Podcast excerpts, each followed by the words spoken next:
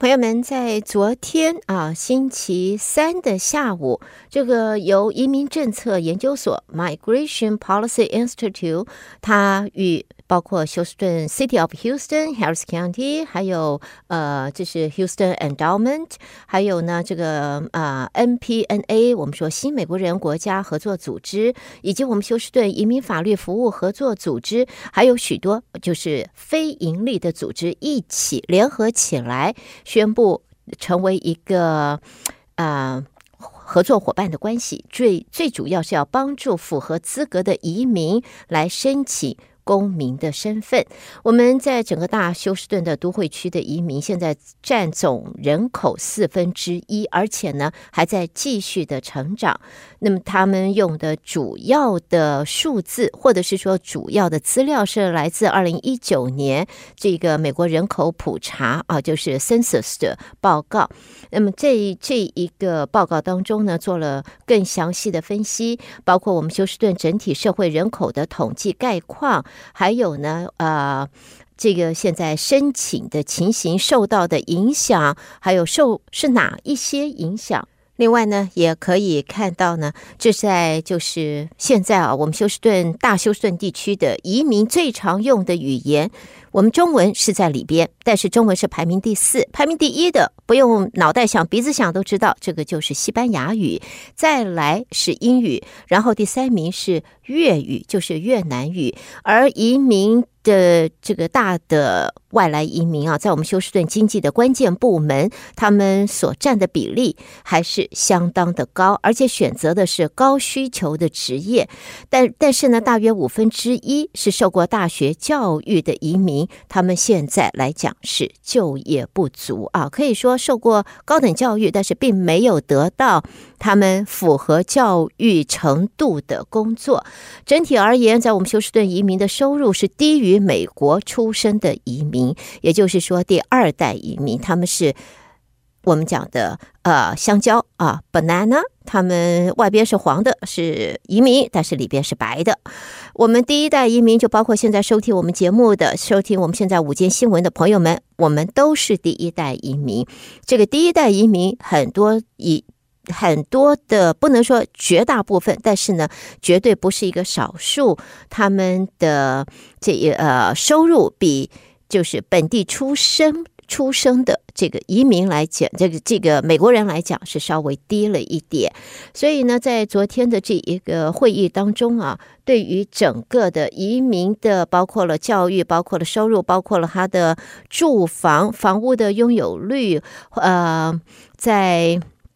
语言方面的障碍都有一个分析。那么现在也看到呢，就是语言障碍。这可能就是像英语能力啊，因为没有足够的英语能力，所以在申请成为公民的这一步就卡在这里。所以很多我们合法的移民们，他可能是合法的永久居民，或者我们说绿卡。的持有者，或者呢，他是工作移民或者其他的这个移民签证，在这里已经好一阵子了，有的都已经十年以上了。但是为什么没有去申请成为公民？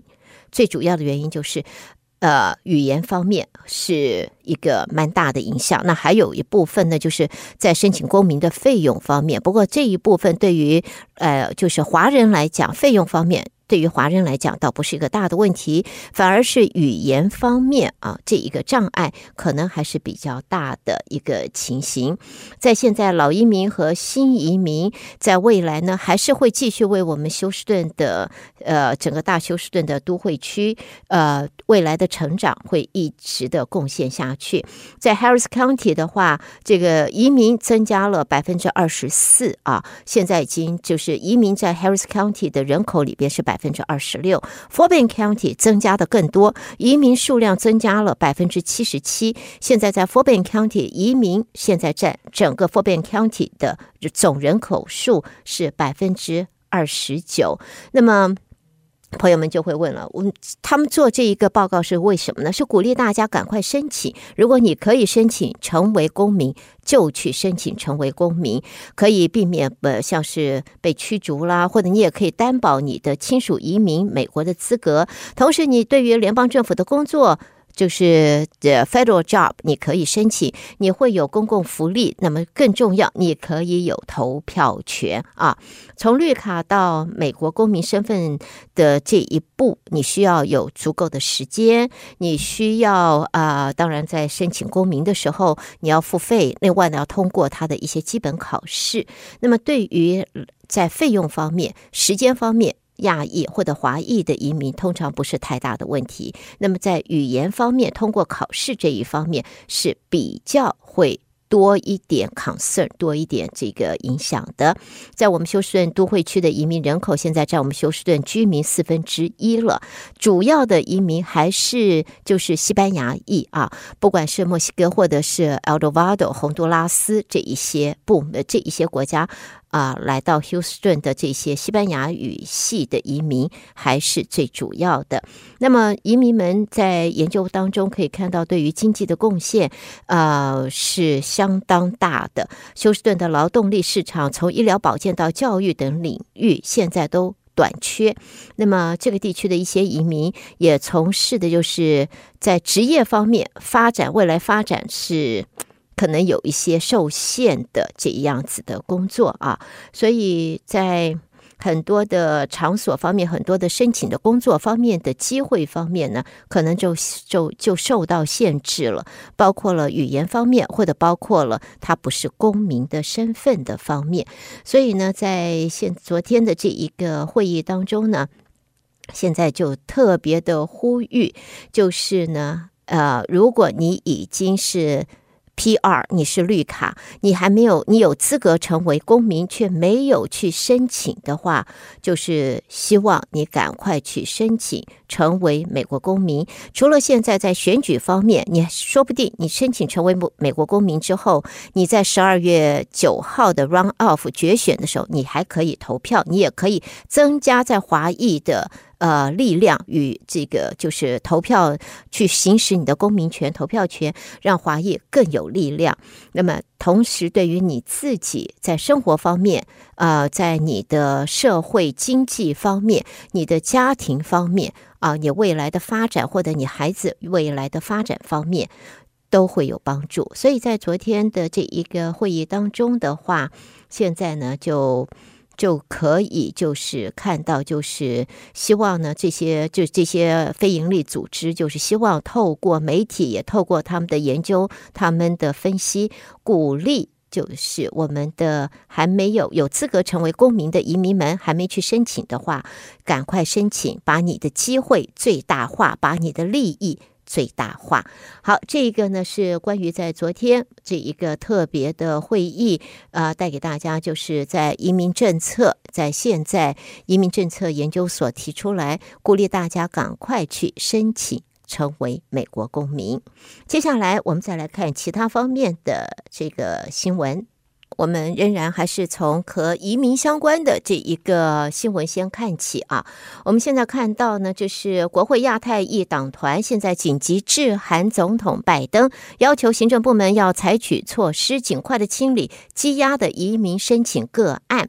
呃，众议员兼亚太党团主席赵美心，他与参议员广野庆子等人在信中都表示，国家正努力建立以家庭为中心的移民制度，但是相关签证。个案却累积达到了四百万宗了，超过三分之一是来自亚洲地区，反映的是制度没有办法满足美国以及潜在的移民需求。国会因此要促请拜登推行改革。那么也在信中说，当局有二十二万个家庭优先签证名有呃名额可用，但是去年呃仅仅签发了十六万个，数字之低反映移民制度存在结构性问题。现在全美大部分亚裔人口，大部分都是移民，超过一半是利用家庭团聚签证来美的。到呃目前为止，白宫还没有回应，就是媒体希望对于这一个新闻置评的这个要求。另外呢，在美国跟墨西哥边境的非法越境人数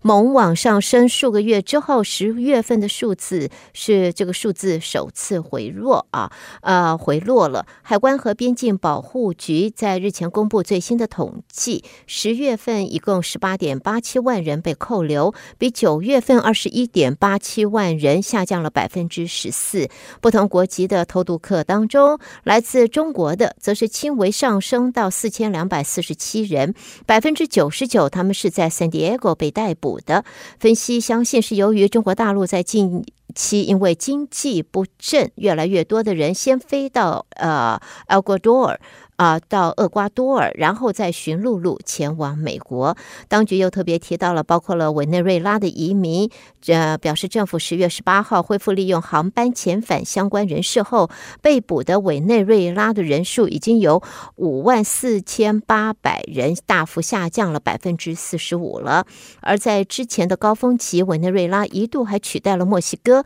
成为偷渡移民最大的来源国。好，接下来我们看其他方面的美国新闻。这是在 New Hampshire 州不理会民主党全国委员会对初选州顺序重新洗牌的决定，现在宣布一月二十三号还是会率先举行民主党的总统初选。那么，在 New Hampshire 的这个民主党全国委员会是不。呃，以及总统拜登啊，就不理会总统拜登的反对，宣布明年一月二十三号举行总统提名初选，让这个地方继续成为第一个举行总统初选的州。外界也相信这个举动会使 New Hampshire 面对 DNC，就是民主党全国委员会的惩罚。而总统拜登到目前也还没有在 New Hampshire 登记竞选。接着呢，看到呢，就是日前宣布明年会不再寻求连任的民主党籍联邦参议员曼青表示，他自己毫无疑问，现在正在考虑是否要参选总统了。原因就是前总统川普和现任总统拜登都有严重的缺陷，因此他将会凝聚中间派温和力量来制衡两人。曼青也否认他自己会瓜分选票，影响到拜登连任的机会。曼青是批评川普如果再次成为总统，意味着国家将会失去民主，到时的局面让他怕得要死，而现任总统。拜登则可能遭受政治压力而过于左倾，同样的是走向极端。目前曼青还没有决定什么时候参选，如果有下一步行动的话，会在明年三月五号 Super Tuesday 超级星期二前公布消息。好，下边我们再来看啊，这是 CDC 美国的疾控中心疾病与控制防预防中心发表了报告，表示全美自杀率连降两年之后，现在反弹，年长男性自杀率高于其他的组别，大部分个案都涉及到枪支，其中八十五岁以上风险最高啊。哇，好不容易已经是高寿了，八十五岁，结果选择轻生，这真的是让人遗憾啊！现在根据报道。呃，整理了二零二一年数据之后，发现各个年龄层的民众当中，平均每十万人就有十四个人自杀身亡。年龄在五十五岁以上的男性中，比例达到了三十人，超出一倍多。把范围缩小到八十五岁以上的男性的话，比例进一步接近五十六人呢、相当于全民比例的四倍，所以是相当的高。所以对于会选择轻生的这样子的一个情，行，想让大家外界相当的惋惜啊，相当的惋惜。好，我们在下边呢。继续看到呢，就是在感恩节即将到来喽，Thanksgiving 即将要展开了。朋友们有没有开始在做计划呢？感恩节来临之际，不少美国人都开始为了一项丰盛的大感恩节大餐准备各种食材。在美国的农牧局联合会也在昨天发布了一份年度调查结果，显示在今年感恩节大餐所需食材上的花费跟去年相比，会稍微少一些，但是跟疫情前啊爆发前二零一九年相比，还是要多，而且还多出了百分之二十五。包括了鲜奶油，还有这个 cranberry，还有馅料，还有这 green beans，这些食材的价格都有不同不同程度的下滑。而这个南瓜啊，pumpkin，呃，南瓜派。Pumpkin pie，它还有这个 sweet potato，还有晚餐的小面包和这个 vegetable 这些蔬菜拼盘价格略微上涨。今年的火鸡价格呃